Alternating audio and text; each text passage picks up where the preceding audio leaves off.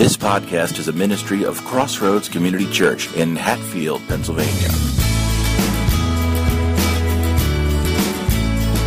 And now, the message. Well, uh, again, welcome to CAM. Um, I don't know about you. I'm I'm just now getting used to the place. Uh, Pastor Jim's had a little bit more time here than I have. Uh, in fact, I've got a meeting after church today, and and as I it was kind of funny, Pastor Nick and I were talking as I was imagining the the meeting in my mind, I was still picturing a classroom back at the seminary. I just like, wait, wait, that's right. So this is so new, isn't it? And so we're all still kind of getting used to things and uh, getting our feet kind of solid.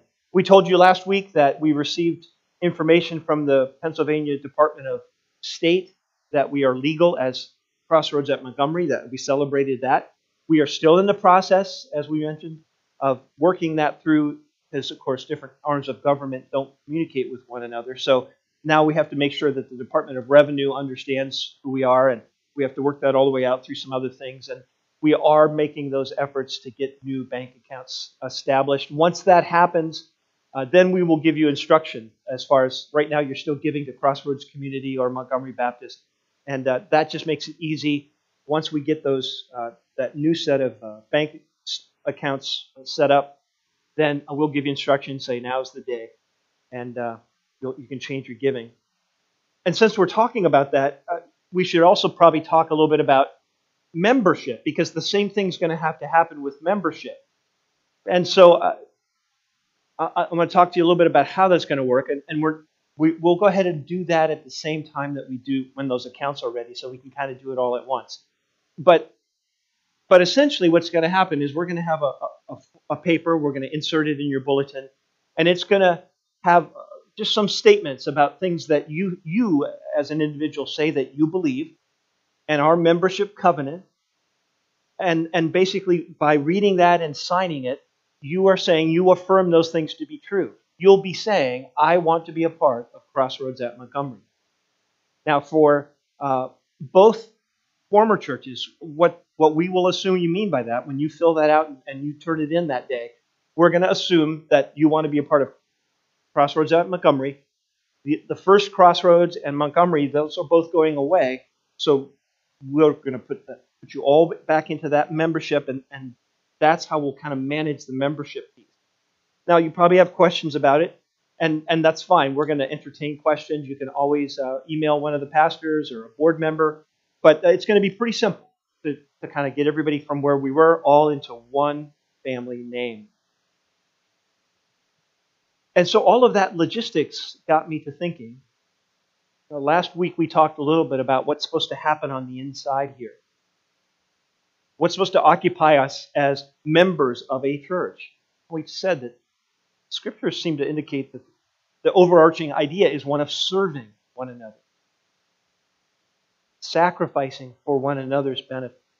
Sometimes serving is uh, teaching, sometimes it's cutting grass, sometimes it's uh, praying with, it's giving, it's you know, there's so many aspects of that, but it all comes back down to serving one another.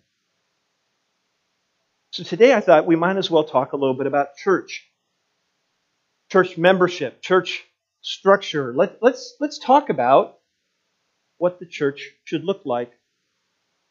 Now, the scriptures say that uh, there's two kinds, two, two ways to look at church, two aspects.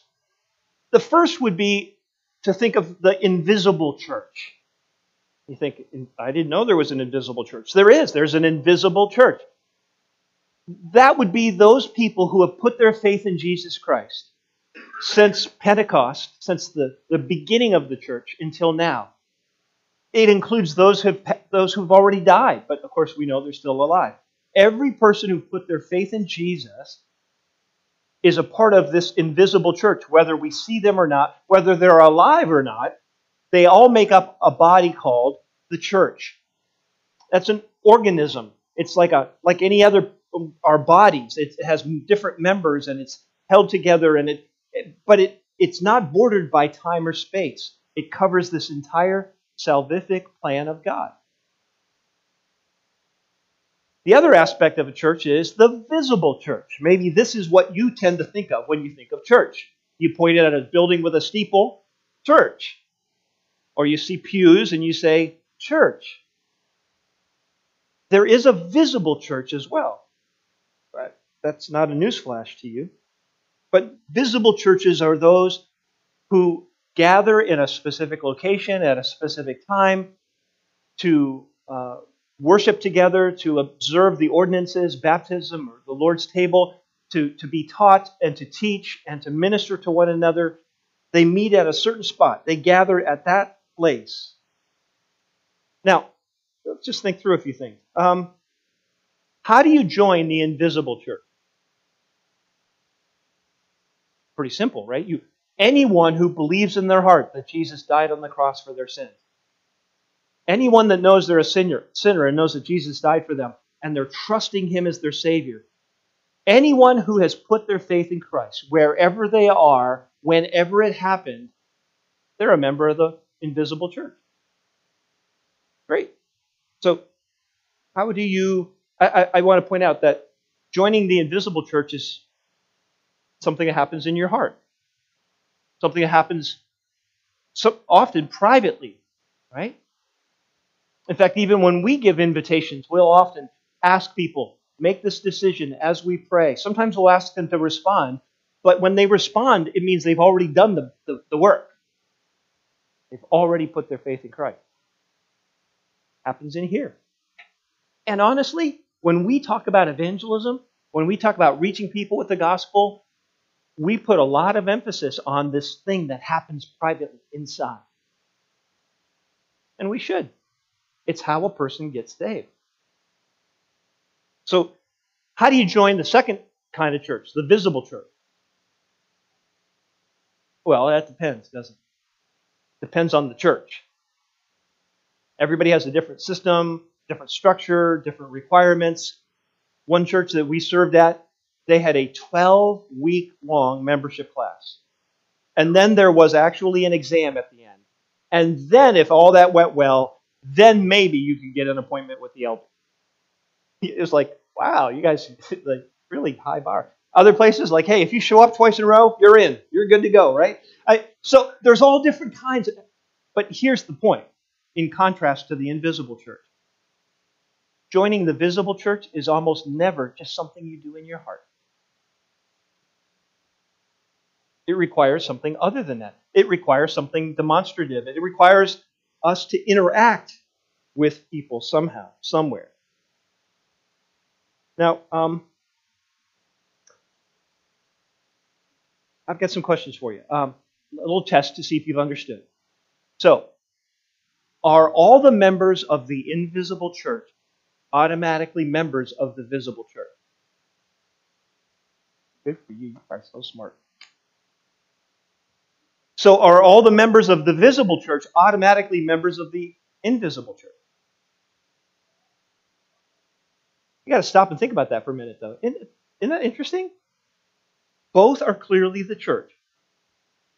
And yet there's nothing exclusive about one for the other. There are certainly people who have trusted Christ as their Savior, but they're not a part of a local church. And there are certain people, certainly people in local churches, that have never trusted Christ as their Savior. Just because you're sitting here today, we're not assuming you've trusted Jesus as your Savior. So, what an interesting contrast between these two. So, here's a question for you Invisible church, visible church, which one do you think is the most popular? what? I, I think it's the invisible. Yeah. Nobody has a problem with the invisible church. I mean, you can join it wherever you want, however you want, when you're ready. And it all happens in your heart. It's all private, and really nobody can say a thing.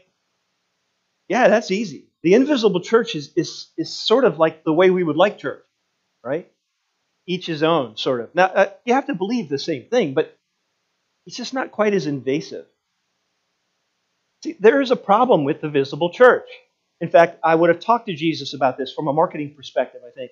Like, Jesus, you know, work, there's some weaknesses here. You see, the problem with the visible church is it's so restrictive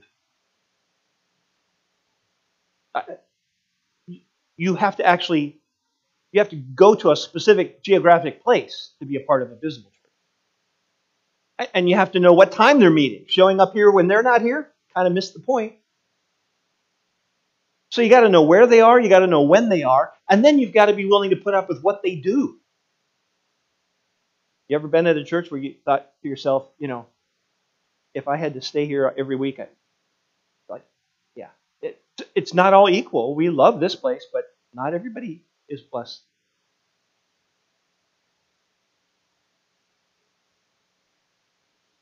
And then, of course, in a visible church, the other problem with visible church is there are people there. Invisible church is so nice. You sit under a tree, you think about God. Hmm, God is good. Like me and God, I like him. He almost never irritates me. People, on the other hand, hmm. I mean, it starts in the parking lot when you pull in, almost, until somebody pulls into your spot. And then they wave with that Christian wave.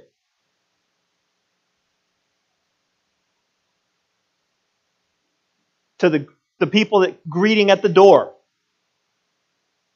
to the people in the foyer, to the people who are in your way between you and the coffee, the people that sit where you wanted to sit, that band that sings that song you don't like, that preacher who just goes on and on and on and on. And the truth is, it goes on. The visible church seems like it, it's filled with potential interactions that become invasions of our privacy.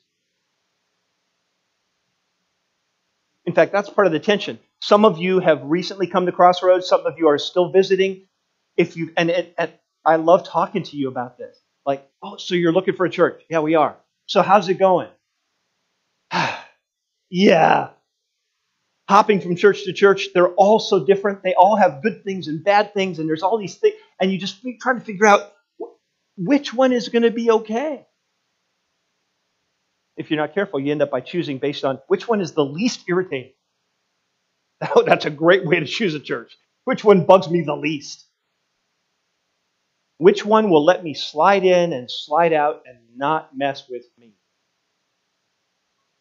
Honestly, from dodging uh, robocalls to people knocking on our doors, we spend an inordinate amount of time trying to get, make it so that people don't interrupt our lives and the visible church interrupts our life. So I guess first I want to just give you permission. If you're a good Crossroads person, you love Crossroads, and still there have been times when you're like, ugh, it's okay. Jesus designed the visible church to be irritated. That's why he put pastors in charge.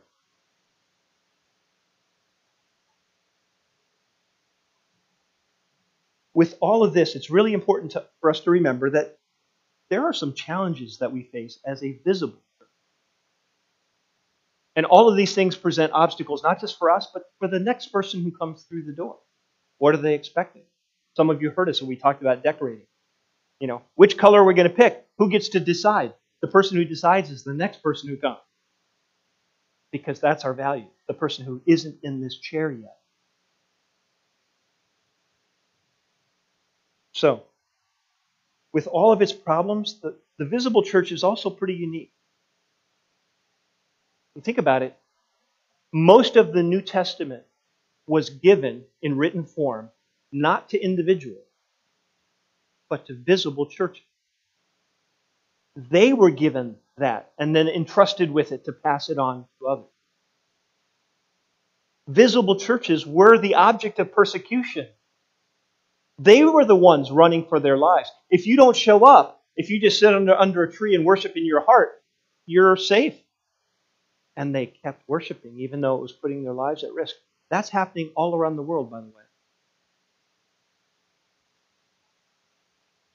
Visible churches were the ones who, who chose and sent out evangelists and teachers to start new churches and to train others. It's visible churches that did the sending.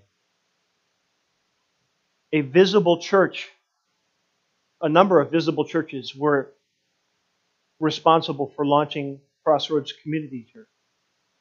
Or a group of people almost 300 years ago that were sent and, and, and from one group of believers and to establish a bulk, a, a, kind of a, a bulkhead here in this new country.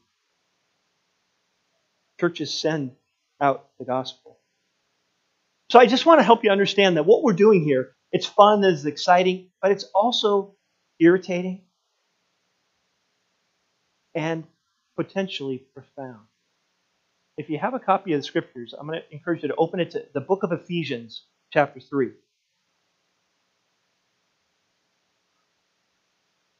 Ephesians 3. I, I don't know if, if you tend to think of the church, especially now that we're in a property, uh, you tend to think of it as the walls and the, and the, the, the building and the property, or you tend to think of it in terms of structures, who's in charge of what and how things work. If you're tempted to think in those real practical ways, I want to just lift your mind just a little bit. Those things are a part of what we do. But there's something more foundational that is at the heart of the church. And from now on, when I talk about the church, I'm not talking about the invisible church. I'm talking about the group of believers who meet together to worship and to grow and to touch others with the gospel. So in Ephesians 3, starting in verse uh, 6, Paul writes this. And, and again, we're jumping into the middle of his, his communication, the paragraph here, so bear with me. He says, This mystery, and he's talking about, well, he'll explain what he's talking about. This mystery is that through the gospel, the Gentiles are heirs together with Israel, members together of one body, and sharers together in the promise in Christ Jesus. How many times does he say together? At least three there. Together, together, together. What he's saying is that there's this strange thing happening. Now, here's the problem we don't find it that strange. But for Paul's readers, the idea that Gentiles were now a part of what was always this Jewish tradition and part of God's saving plan for mankind, the fact that they would be mixed together, that was, that was just mind blowing. He calls it a mystery. We skip down to verse 10. Paul says this His intent was that now, through the church, he is not talking about just this invisible universal church. He's talking about groups of believers meeting together. That through the church, the manifold wisdom of God should be made known to the rulers and authorities in heavenly realms according to his eternal purpose that he accomplished in Christ Jesus our Lord. What Paul is saying is that, yes, there's this huge spiritual battle going on, and, and there are rulers and authorities in heavenly realms that are getting taught a lesson. They're being schooled. God is giving them the what for. This is my plan, he's saying. But he does it through the church. And this church is not just that big invisible church of, well, everybody, all his people everywhere. No, he's talking about people that are identifiable as Gentiles and Jews. I don't know who irritates you the most, but they're included. Like a like a Giants fan or something, or a, sorry, okay, uh, but you know, I mean, who? Suddenly, suddenly you find out, uh, actually, they're members too. What? You're kidding me, right? We don't have to, but we don't have to hang with them, right? Oh no, actually, you're in a group with them. What?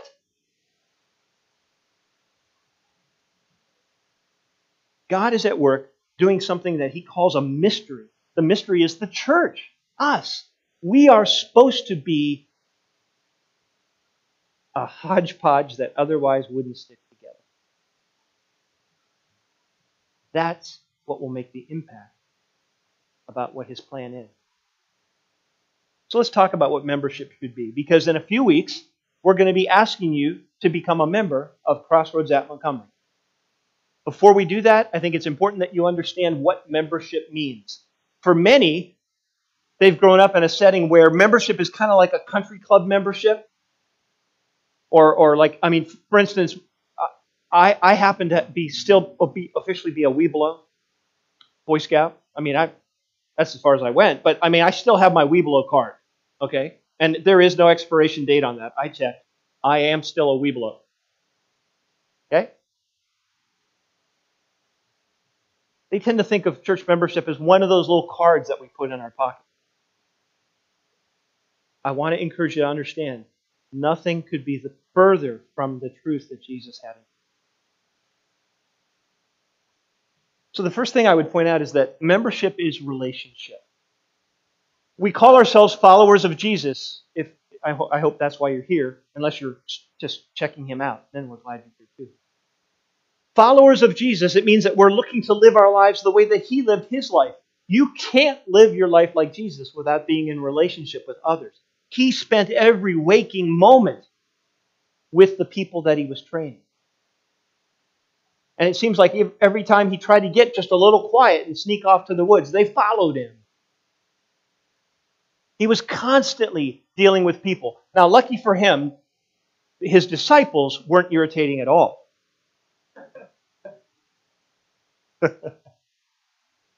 they were they were on they were right on on mission with him.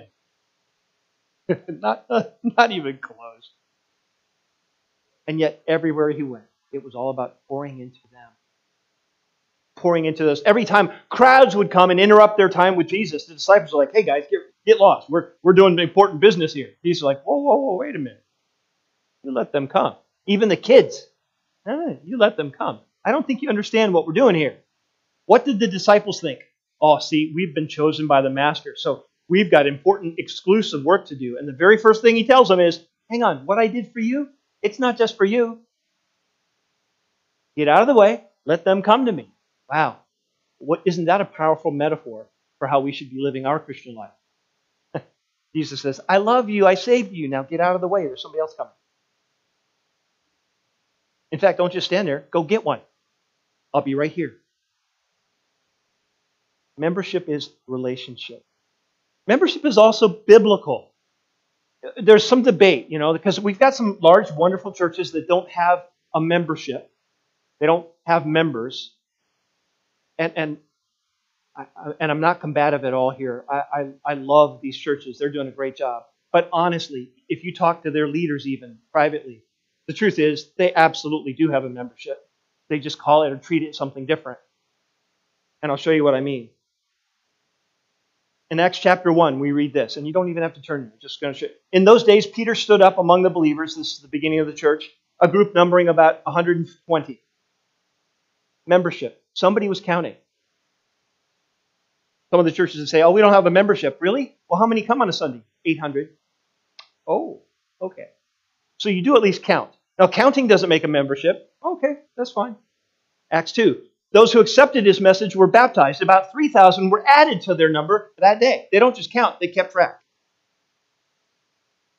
They didn't just know how many came, they knew how many were added to the ones that already came. They kept a list.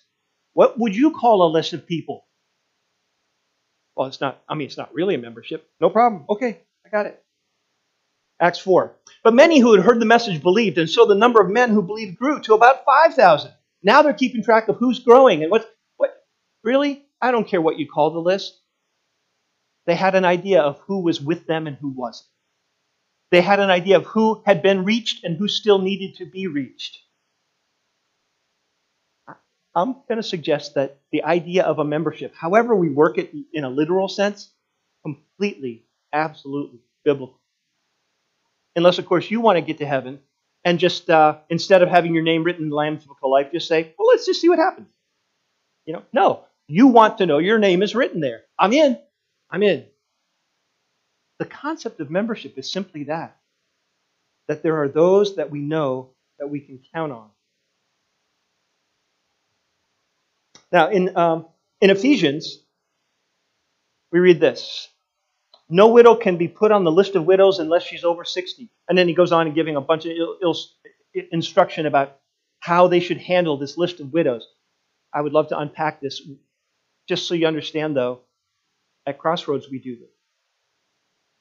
We know who's in need. We know those who have or don't have support, and we do keep track of them and we do support them. In fact, you enable us to do that. When you give to Love and Action, when you give to the general fund, you're enabling leaders to go and say, How can we help? It happened again just this week. Just this week. one of our members was at work.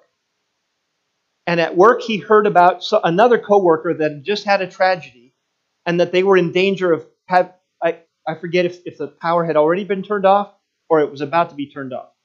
But they, they, needed to, they needed the finances to turn their power back on. And somebody turned to one of our people and said, Hey, what we should tell their church because their church helps, right? We're, we're already known for helping. They're not members. Great. That's great. So there's this idea that knowing who it is that has been reached, knowing who it is we're trying to reach, knowing who it is that's on the team to help us reach them. Now, in Acts 6, we looked at this last week. Remember this when it talks about deacons? The apostles were doing their job, and, and people were being neglected in having their needs met. And so we read that the 12 gathered all the disciples together when they heard about this complaint. And they said, It would not be right for us to neglect the ministry of the word of God in order to wait on tables. Not being snooty, they understand their job. They're going to do what only they can do. We have other people who can do this other job. Brothers and sisters, choose seven men from among you. From among who? I'm going to suggest that it wasn't, well, choose seven people from whoever just happened to show up today. Isn't it clear by now that they know who them is? We know who's on the team and from whom we can choose. It's the idea of membership is simply biblical. He goes, Choose seven from among you who are known to be full of spirit and wisdom, and we will turn this responsibility over to them and will give our attention to the ministry of the word and prayer. Something else. Some of you who say, you know, and I understand all the problems. And, and some of you, if you're here today, maybe you don't have any of these issues, but you know somebody who does. They like Jesus, they like God. Even that whole invisible church is pretty good. Local church, mm, no, I got burned. Interesting, isn't it, that church is called is sometimes uh, one metaphor is family. So let's think about that. Let's see, family. Oh yeah, I used to really like family, but I, but my brother burned me, so mm, no, no more, no, no more family. Now, sometimes you may feel like it, but the truth is, those relationships need to be maintained. How, how many times have you had to work hard to maintain?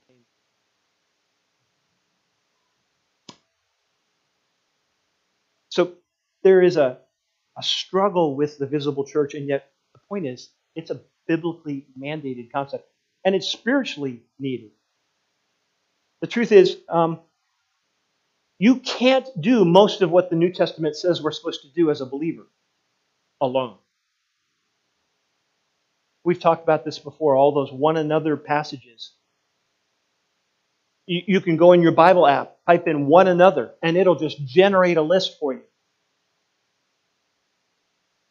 You can't encourage one another when you're sitting on, under a tree alone. You can't bear with one another if you're only going to be with this person 10 minutes. That's not much bearing. Bearing with means sitting with them until their loved one comes out of surgery, which sometimes can be a while. Even confronting each other. Hey, uh, I heard this. That true? Wow. That's that. That's not right. Gonna, even that. How do you do that? You say, well, you know, I'm not a part of a church. You see, but I encourage people. You know, the, the cashier at, at Giant, hey, you're doing a great job today. See, I encourage people. That's great. So bear, go ahead and bear with her. That'll be weird. Uh, sir, can I help you? I'm just I'm just hanging here for the rest of your shift. Just kind of be with you. As they escort you off the property. Stalker, right? Say, well, I would encourage somebody, or I would help them. I would I would help them bear their load, but I didn't know. In the church, sometimes we can't We know because we're in relationship. Some, something else, and we're going to get going here. Have confidence in your leaders, Hebrews says, and submit to their authority. Think about this in the context of, of membership in a church, a local church. Now, this is why some people don't want to be in a church, because they don't want somebody like me having any say in their life. And I don't blame you a bit. Not a bit. And yet, the scripture says that we are supposed to try to have confidence, look to have confidence, develop confidence in your leaders, and submit to their authority. You cannot submit to a leader's authority if you're not if they're not your leader. It's kind of nice to kind of shift around and visit churches because the minute this guy says something you don't like, you're like, whoop, okay, I'm out of here. And you just move on. You wait till he finishes that. I'm going to go back when he finishes that series. But I want you to notice that's not all, that's not all that it says. Submit to their authority because they keep watch over you. It goes both ways, not just submitting under your leaders, but how do they know who to watch? This morning, before the service began, I texted three families, three Crossroads families who are in crisis, to say, We're about to have church. Is there any update? How can we pray for you? Let me tell you how I knew to email or text those three families. Because they're part of it. I'm not, I'm, I'm not deluded. I know there are needs all around this community. But the beauty of membership is I know what's happening in our people. So I can call. I can check. Our leaders do that. I, I, I love it when I get to the hospital to visit one of you and somebody somebody else has already been there. You know, like just way to go, right on top on top of things. They keep watch over you. And then look at the last part. As those who must give an account. Guess what? If I if I give you a call I mean, may, I hope you're encouraged, and I really do care, but there is this third part. I this is part of what he expects me to, to act like a good shepherd. I don't do it just because I love you. I do it because, frankly, I have a job to do, and I'm on his list.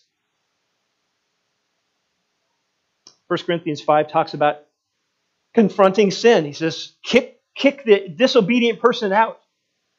Now, that, we'll talk about church discipline someday. It's really tough.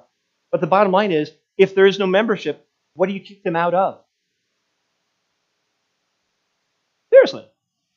We've got guests every Sunday. You're a guest. We are so glad that you're here.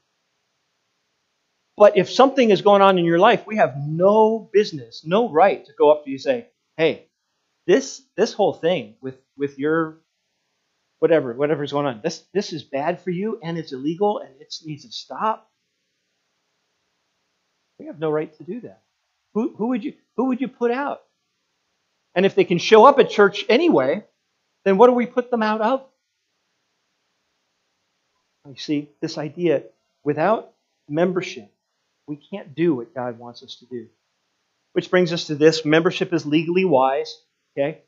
You, you, can't, you can't ask people not to do things. You can't p- remove people from positions unless you've already agreed together that I will serve under these conditions and these people will lead me. And you understand, no, none of us wants to take a job when you don't know who you're working for and what's expected from you, what the pay is. We'll just see. The truth is, one of the ways we protect the church today is to maintain a membership. And when you sign as a member, you'll be saying, I will live in accordance with these policies. And if I don't, you have the right to come and knock on my door, come see me and say, hey, what's up? At the same time, because we're all fallen creatures, there's grace, there's gentleness. Because the next person to be confronted could be me. Lastly, membership is completely natural. If we're honest, it's just normal. Membership's one of the most normal things in life. You have a family. You, that's how you, your first experience was family. Right after family was friends. You weren't friends with everyone. And if you're going to go hang out with somebody, you didn't call everyone. And if your parents didn't know where you were, there were three families to call. The truth is, it's just completely natural. Think about this Why are you an Eagles fan? I'm assuming that you are because you're Christian.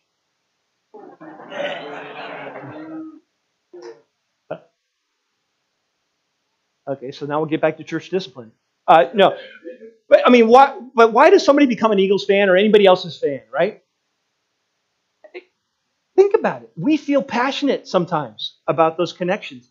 There's something about them, and we identify with them, and they sort of emulate us, and, and like, and it's just fun. Wait a minute. It's just fun to say, I am with them. Yay, us!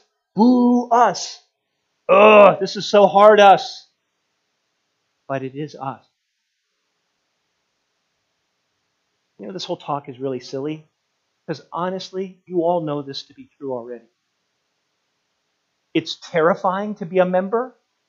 It's a pain in the neck. It's irritating to be a member. Sometimes we wish it wasn't necessary, wasn't needed. And yet, every one of us really wants to be a part of something that we say, This is us. I love us. I'm so embarrassed about us. We can do better, us. You see the common thread?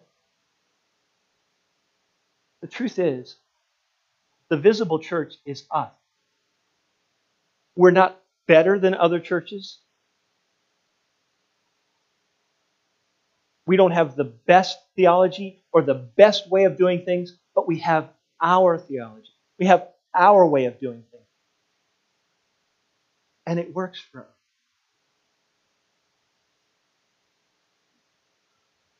We're going to close. You know this passage, Matthew 28. Remember? Jesus is about to, he's, he's been crucified, raised. He's talking to these disciples. He's about to send to the Father, and he says, Therefore, go and make disciples of all nations, baptizing them in the name of the Father and the Son and the Holy Spirit, and teaching them to obey everything I have commanded you. And surely I am with you till the very end of the age.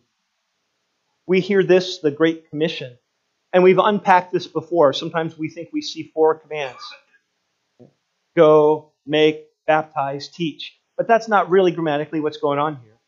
There's really only one command here, and the command is not to go. The command is to make disciples.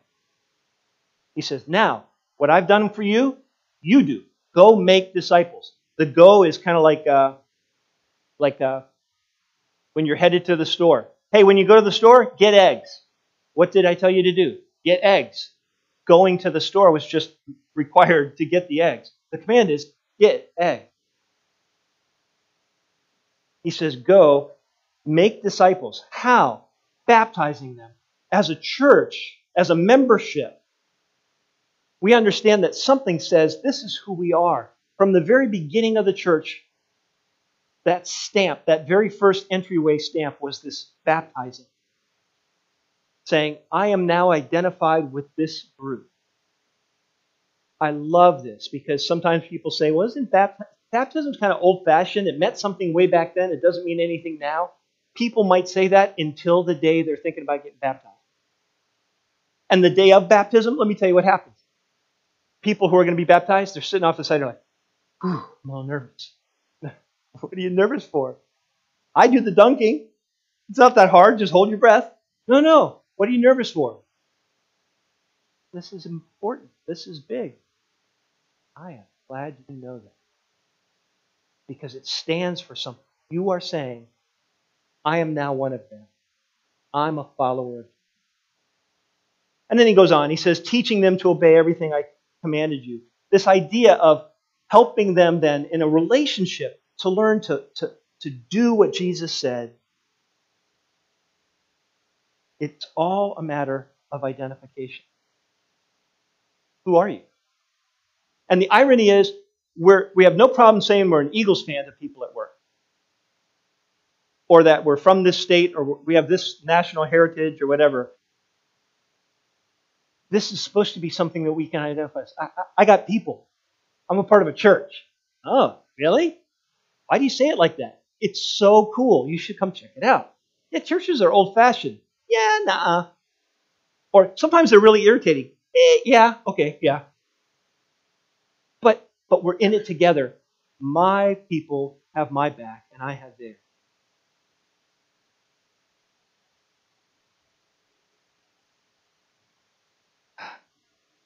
In the book of Amos, there is this verse Amos 3 3. Do two walk together unless they have agreed to do so? Now, the primary application of that passage has to do with Israel and God. But I think it applies to what we're talking about.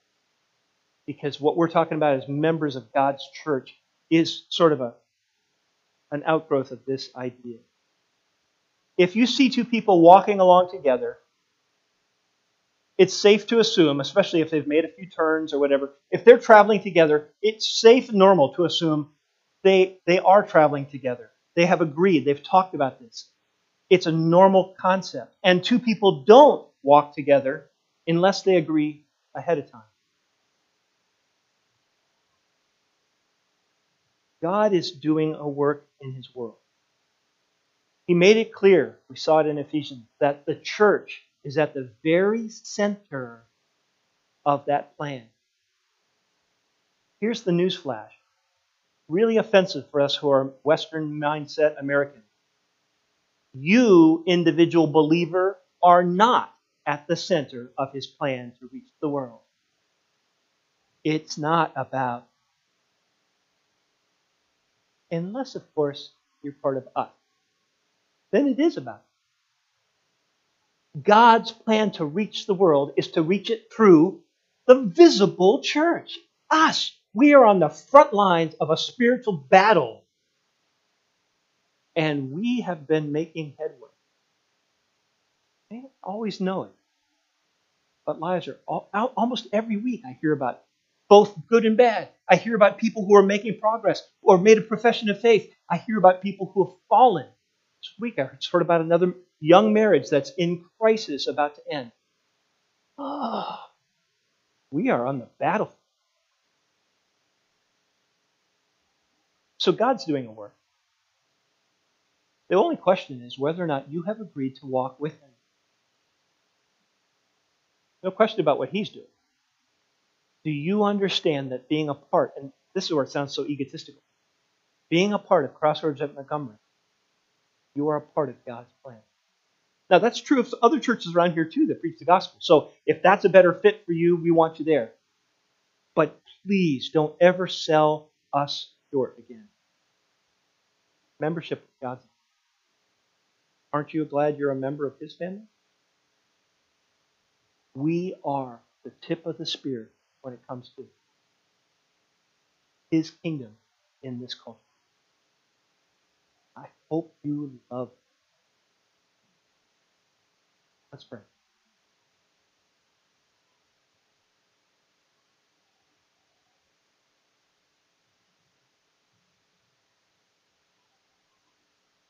take just a moment. Now, if you're if you're a guest and this is all makes no sense to you, we, we would only want you to know that Jesus loves you. He died for you, wants to give you eternal life. You receive it by faith. If you have questions about that, talk to someone. Catch one of us.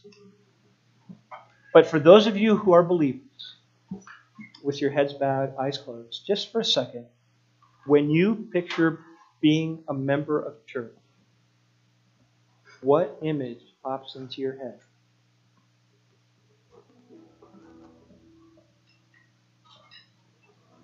I think the Spirit of God would have us learn to love His church.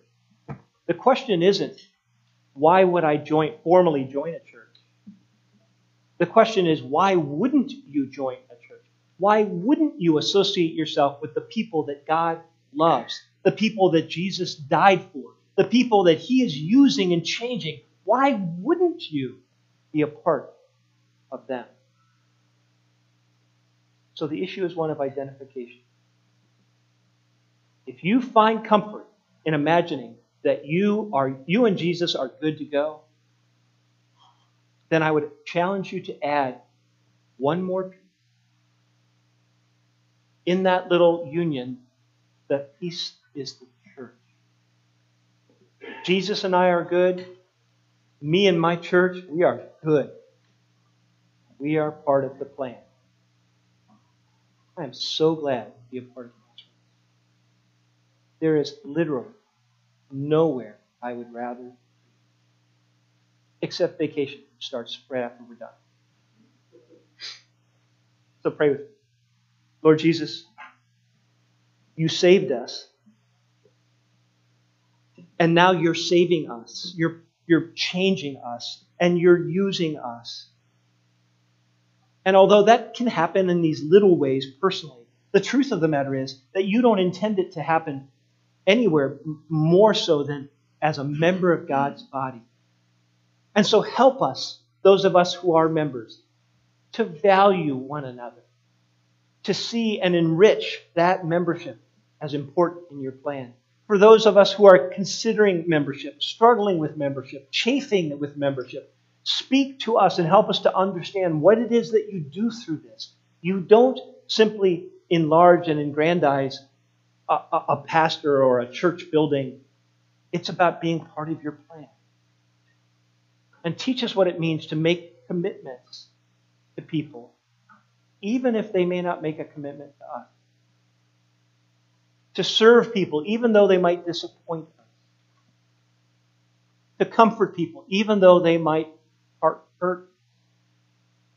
But we do it because we are family.